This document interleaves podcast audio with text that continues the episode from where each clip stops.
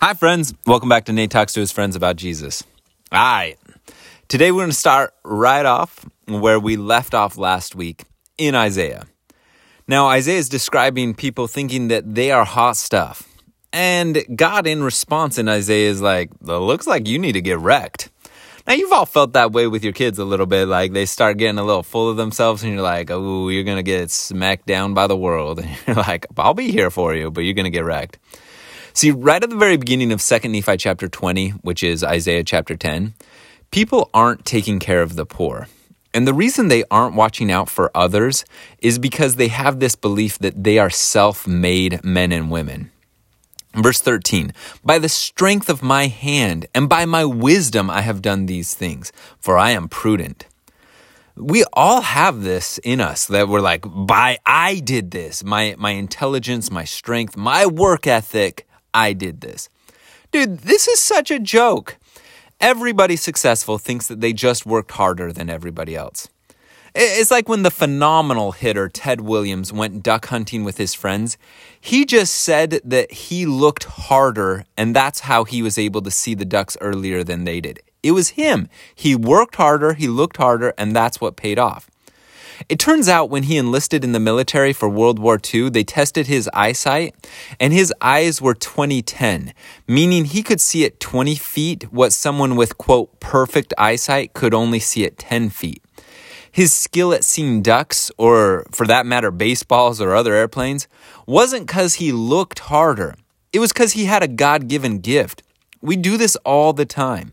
We think because we have some mental aptitude or skill that we're born with symmetrical features or we grow, grow up in a place of opportunity that we're just better grinders than anybody else. It's such unmitigated nonsense.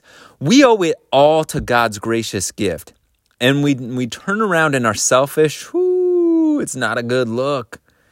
God says in these situations, Shall the axe boast itself against him that heweth it? Meaning, are, is the axe going to boast against the lumberjack? You're just an axe, dude. Shall the saw magnify itself against him that shaketh it? As if the rod should shake itself against that that lift it, or as the staff should lift itself up as if it weren't wood. You hear what he's saying? He's like, guys, guys, know your role. Yeah, it, therefore, shall the Lord of hosts send among his fat ones leanness, and we will deserve it. Meaning, when you get all up in yourself, you're going to get wrecked. Life is going to happen. You're not going to be looking for it, it's just going to happen. But fortunately for us, God is not like us.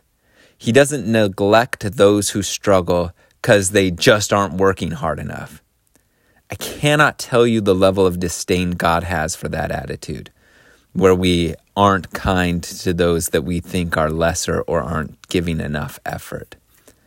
Anyway, once we get wrecked, and we will get wrecked, in that day, his burden shall be taken away from off thy shoulder, his yoke from off thy neck, and the yoke shall be destroyed because of the anointing.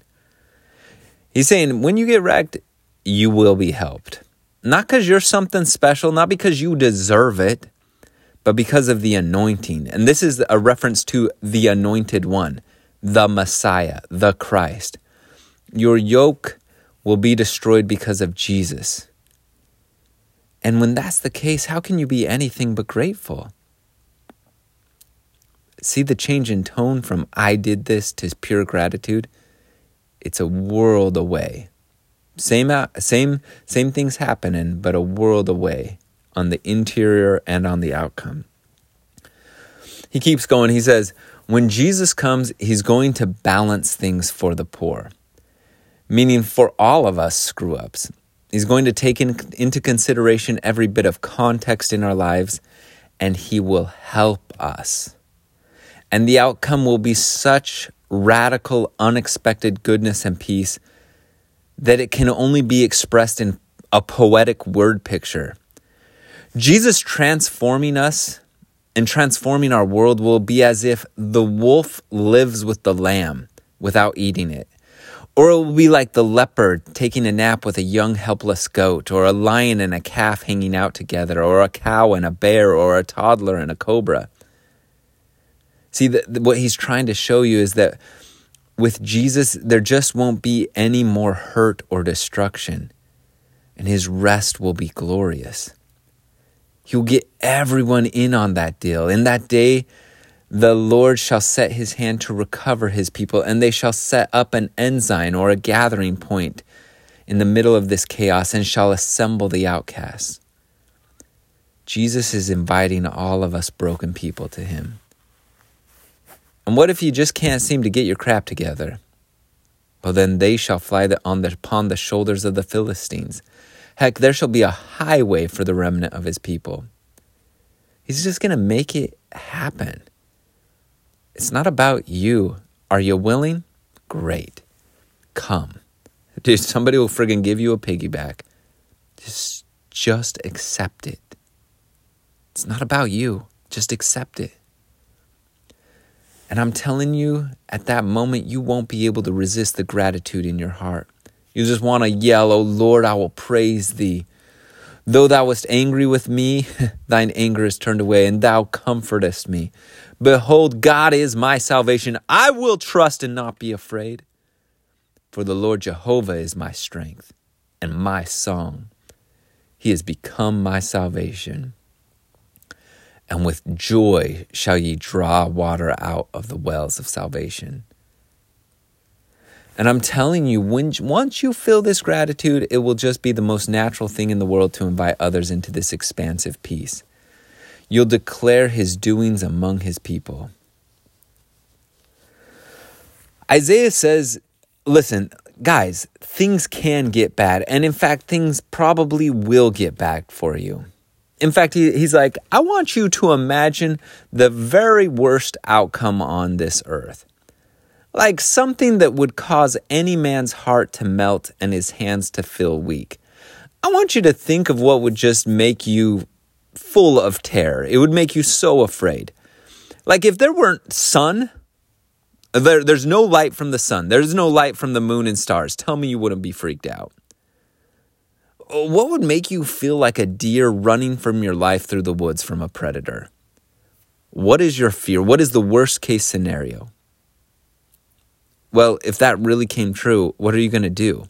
If if the sun goes out, what are you going to do? Relight the sun? Come on, man. I'm telling you when things get rough as Isaiah says, you're not enough to fight on your own. The heaviest heaviness of life is just going to come to all of us and it's going to crush us. But if you let him the Lord will have mercy on you, and the Lord will give you rest from thy sorrow and from thy fear and from the hard bondage wherein thou wast made to serve. And under his direction, the whole earth will come to rest. The firstborn of the poor shall feed, the needy shall lie down in safety. The Lord will found Zion, and the poor of his people will be just fine. This is the promise of Isaiah. Now, after getting done reading this Isaiah to us, Nephi steps back in. I told you this is his style. He reads some scriptures and then he comments on them. And this is what Nephi has to say about what Isaiah just got done saying. He says, Now I, Nephi, do speak somewhat concerning the words which I have written, which have been spoken by the mouth of Isaiah. For behold, Isaiah spake many things which were hard for many of my people to understand. You think? For they know not concerning the manner of prophesying among the Jews. This is a huge point for you to understand. If you're not getting Isaiah, this does not make you dumb or unspiritual. It simply means that you're not immersed in Jewish culture circa 600 BC like Nephi, and that's fine. But Nephi goes on. But behold, let me give you my own prophecy according to my plainness. And as one generation has been destroyed among the Jews, remember, he has learned by revelation that the prophesied of destruction of Jerusalem has taken place. They have been destroyed, Nephi says, save it were those who are carried away captive into Babylon. But one day they shall be restored again to the land of their inheritance. And one day the only begotten of the Father, yea, even the Father of heaven and of earth, shall manifest himself unto them in the flesh. Jesus will come in the flesh. But they will reject him and they will crucify him. However, after he is laid in the sepulchre for the space of three days, he shall rise from the dead with healing in his wings. Let's go! And after the Messiah hath risen from the dead, and hath manifested himself unto his people, the Jews will again be scattered by other nations. But one day they shall be persuaded to believe in Christ, the Son of God, and the atonement which is infinite for all mankind. Because the Lord will set his hand again a second time to restore his people from their lost and fallen state.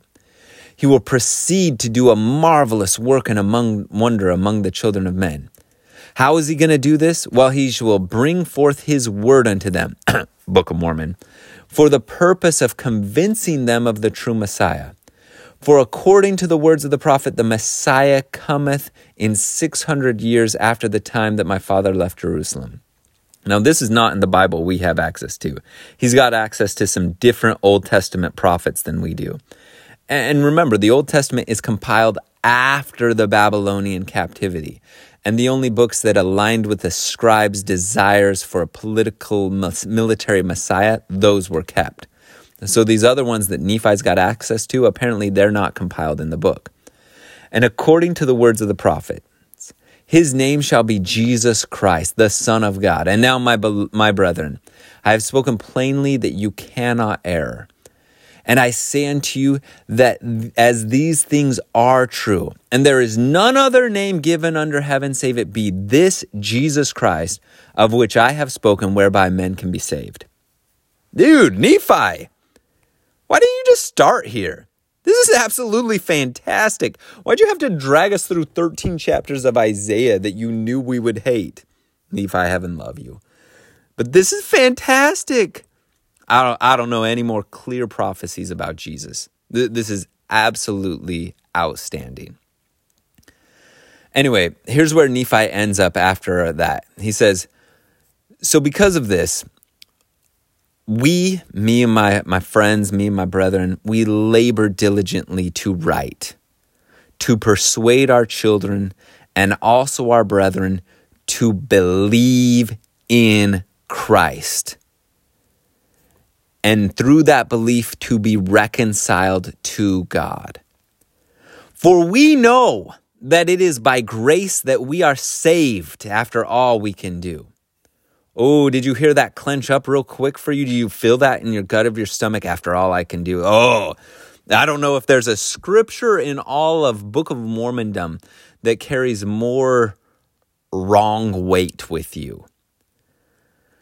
Now listen, I, I know you you have thought this phrase like um you you've thought like I am saved by grace, but I gotta be good enough for it. That's how you read that verse.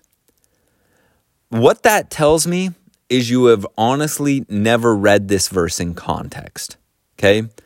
So I want you to take a step back from your previous assumptions and I want you to read this verse in its context and see what Nephi is actually saying when he says, We know that it was by grace we are saved after all we can do.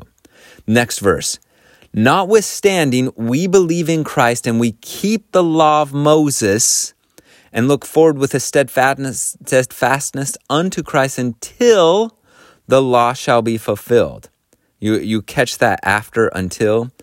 For this end was the law given, and therefore the law hath become dead unto us, and we are made alive in Christ because of our faith, and we keep the law because of the commandments. Okay, let's talk this through. Again, frequently this lone phrase, it is by grace that we're saved after all we can do, is used to justify an argument that we need to be good enough before we are saved. That it's only after we are obedient enough that Christ's grace kicked in. And it is true that in this context, Nephi is using the word after to talk about a sequence of time. an event that comes later chronologically. But he's not referring to grace coming later chronologically. He is saying he is currently saved in this state, that the law is dead and Jesus is alive in him. The only way you can reach the conclusion that grace comes later chronologically is by ripping this line out of context. Go back to the context real quick. Nephi and his pre Christ descendants knew they were saved by Christ's grace, his atoning mission. Nephi and Lehi are exceedingly clear about this all over the place. But they also know that this redemptive mission is going to be fulfilled later chronologically in the meridian of time. It's a phrase they use all over the place. But they are also clear that even though they are saved by Jesus, they continue to do all they can, which Nephi says in their context is to keep the law of Moses and they don't keep the law of Moses to be saved. They keep it out of gratitude that that's what God has asked them to do. We do the same thing with the, the word of wisdom. We don't not drink coffee because coffee somehow is like keeping you out of heaven. Plenty of saints have drank coffee before this was a law to get in the temple and they're in heaven. Okay, drinking coffee doesn't keep you out. You do it because God asks you to, and you're grateful. All we can do is do what God asks because we're so grateful. You feel that tone? This passage is not an argument of doing good works to the point when grace kicks in. Rather, it is a recognition that we are saved by grace through the coming of Christ to perform the atonement, which chronologically comes after. All right? The, Jesus is going to come after. It is not through the works of the law of Moses, and, and Nephi is making basically the exact same argument that Paul makes in Galatians in chapters 2 and 3. Christ's atonement is the greatest manifestation and source of grace. It's full of blessings. And it's full blessings. Sorry, I'm botching this. It's full blessings came after Nephi's life chronologically when, Nephi, when Jesus fulfilled the law of Moses and was resurrected. Therefore, Nephi and others teach their children about Christ as the source of remission of sins. We talk of Christ, we rejoice of Christ, we preach of Christ, we prophesy of Christ, and we write according to our prophecies that our children may know that to what source they may look for a remission of their sins. Nephi teaches about the deadness of the law, the deadness of, we would say, of just empty obedience, and the purpose for which the law was given. Wherefore we speak concerning the law, or obedience, we would say more regularly in our lingo, that our children may know of the deadness of the law. And they, by knowing the deadness of the law, the deadness of obedience, they may look forward to that life which is in Christ. Listen, he's do you understand what he's saying? I'm not trying to tell you don't be obedient. If you hear that, you're not hearing me. You're obedient because God asks you to and you love Him and you're just grateful.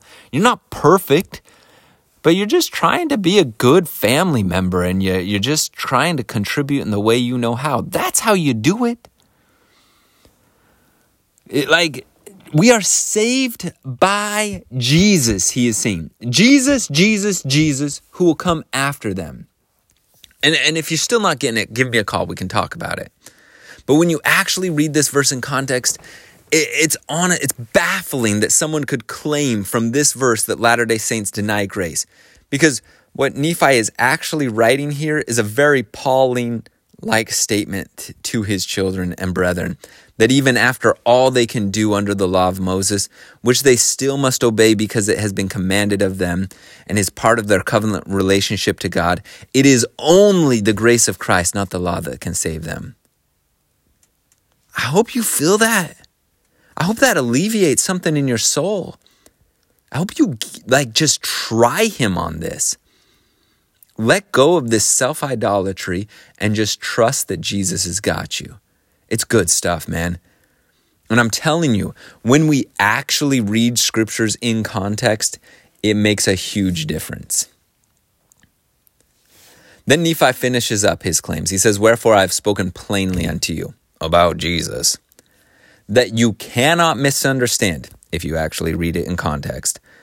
And the words which I have spoken are sufficient to teach any man the right way. What's the right way? The right way is to believe in Christ and deny him not, he says. you can't get any more clear. And now behold, I say unto you that the right way is to believe in Christ and deny him not. And Christ is the Holy One of Israel, wherefore you must bow down before him. You must worship him with all your might, mind, and strength, and with your whole soul. And things will be amazing. Dude, I gotta say, Nephi, next time will you seriously just talk? Like, this is absolutely fantastic. Like, stop reading me stupid Isaiah and you just teach. This is why Nephi and others like like the unique contribution here. This is why the Book of Mormon is such an exceptional Christian literature. This argument in favor of touching of trusting Jesus is truly just unmatched. it's phenomenal. And can I just echo Nephi? Can I just make Nephi's words my words here because it's so good? There is none other name given under heaven. Not your name, not the prophet's name, not your bishop's name, not any other name. There is none other name given under heaven, save it be this Jesus Christ of which I have spoken, whereby man can be saved. So I talk of Christ. I rejoice in Christ. I preach of Christ. I prophesy of Christ. So that my friends may know where to look for a remission of where the, when they missed the mark, when they sinned. So come with me today and worship Him. Worship Jesus with everything you have right now. Worship Him in your mind. Worship Him with your strength. Worship Him with your whole soul. Do the mental, emotional work to trust Him. Really believe that you are made whole right now through Him. And even if it's hard for you to cling to that, do it. Take that leap of faith, even if you don't get it. Even if it's hard to wrap your mind around it, do it and then go out and help somebody else fill that wholeness. It's a good way to live on this mortal plane. I don't know if there's anything better to spend your life doing than filling whole and complete yourself and going out and helping others fill, fill whole and complete. It's God's message to you. In the name of Jesus Christ, amen.